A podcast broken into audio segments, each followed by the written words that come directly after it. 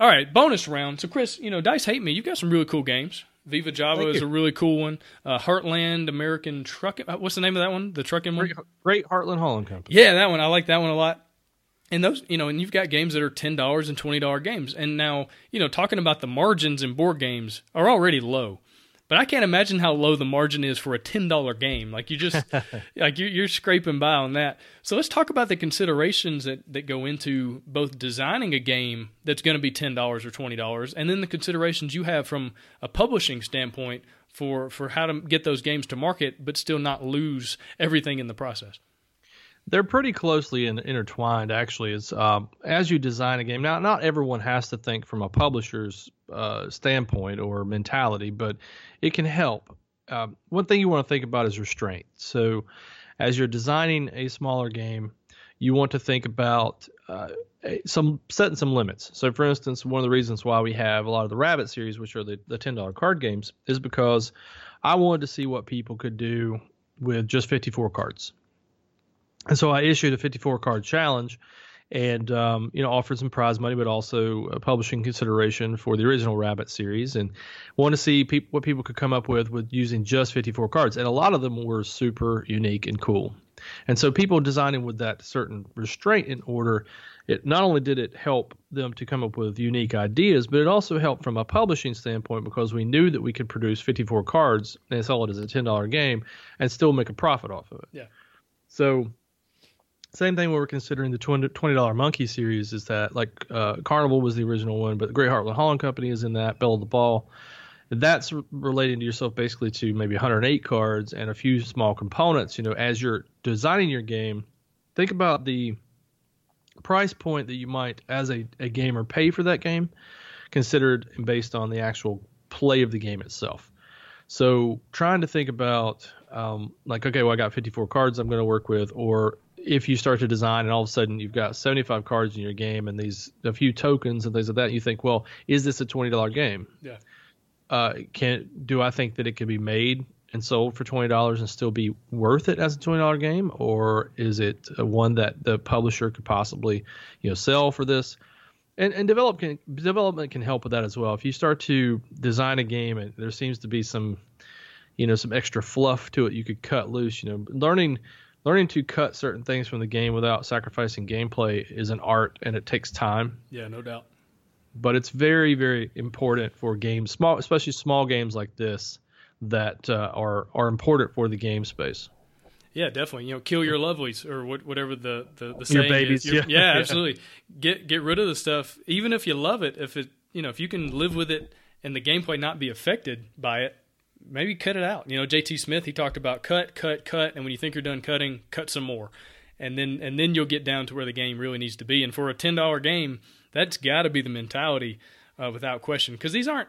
I don't know. These aren't exactly micro games. Like you're not. It's not like a 12 card game or 15 card game. These are a little bit bigger than that. But there's still so many things to to think about. But now, you know, working with designers on these games, have you found that that restriction was actually helpful in their process? In terms of the 54 card challenge yes absolutely. Um, it's a lot of people came back and said that they really enjoyed the challenge of it. And that's what i was hoping. You know i wanted to I wanted to interact and, and engage the design space and give people something to think about. And some of those 54 card games have gone on to do super well, like uh, Dan Cassar's uh, Blood of an Englishman, which was picked up by Renegade, has done super well, and it was in the 54 card challenge, and it was fun back then. And he, he developed it a little bit more, went through the Cardboard Edison design process, and then finally was submitted and picked up, and it's it's done super well.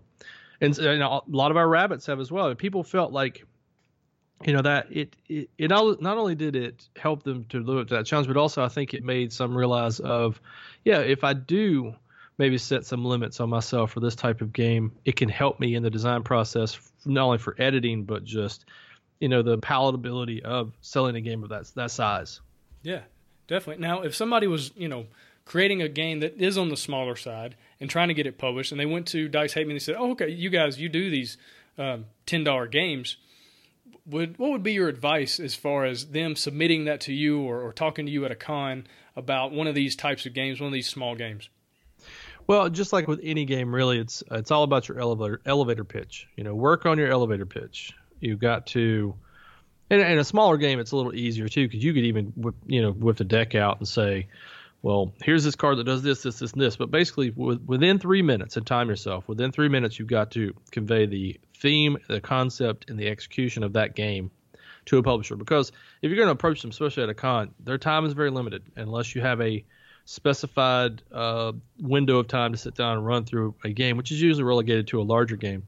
You got to know what you're talking about with that game itself, and you can say also, if you do your research right, you can talk about it from a publisher standpoint. You can say, well, you know, I know that the cost of this could be this, or here, here's how many cards. So that's the first thing I do is like when somebody comes up and talks to me about a game, inevitably I will stop them and say, how many cards are in the game? Yeah and they'll they'll tell me, and so that factors into okay, I already know that we gotta have to do it at this price point or this size box, and you know it's like if you know your card count, you know exactly how many components you need, and you could do those components in a few different ways. Like the more knowledge you have, bring it into a publisher. Uh, the, eventually, if a publisher is interested enough, they will take the time to ask you those questions. But it can save some time if you say, well, if you're especially familiar with lines, of certain certain game types. Like somebody could approach me and say, "Hey, this this could be a monkey," especially because mm. if they know what a monkey is, you know, it's like right. those those types of, of research in presenting to certain uh, publishing uh, and companies can be very valuable. Definitely. Well, cool. So what I basically just heard you say, if I, if somebody sees you at a con, they've got one of these smaller games, they need to whip their deck out, and you'll ask them how big it is. yes, exactly. Okay, cool. That is one hundred percent correct. All right, so I'm glad we can have a lot of fun on this show. So, Board game design lab after dark. Absolutely. this is in the bonus material, and only you know X number of people right. listen to that part. So anyway, so and if you're listening to this, I really appreciate you listening to the bonus material because there's a lot of really cool stuff we go into on these episodes. Anyway, well, cool, man. I really appreciate anything else to kind of add as far as that goes. Well, not as far as no. that goes, but as far as in general goes. Yeah, sure. I mean, just yeah, I will say as far as like design, just in general, you're going to come across designs and and times when you hit a wall in design and don't be frustrated by that. Like yeah.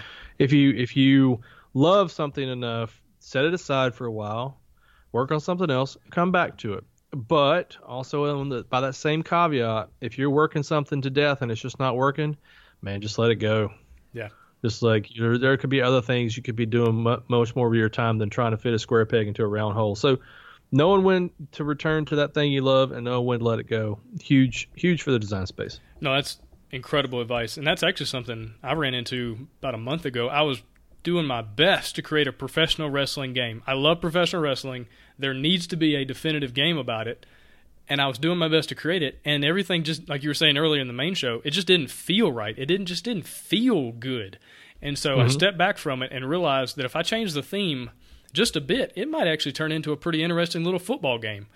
And it turned into a pretty good, what I think think's good, football game that's probably the best game I've ever made. But it was because I was willing to go, you know what, this isn't working. I'm going to scrap that whole wrestling idea and let's try something different. And so just always be ready and willing to do that because you never know what might come on come out on the other side. Absolutely. Well, cool, Chris. Really appreciate you coming on the show. Appreciate the uh, BGDL after dark moment we could have right there. uh, but anyway, good luck with everything you got going on over at Dice Hate Me, and uh, you know, really, I hope for your success with Fate of the Elder Gods. I hope that game just takes off and does really, really well, and just have fun with that whole process, man. Thanks, I appreciate it. Awesome.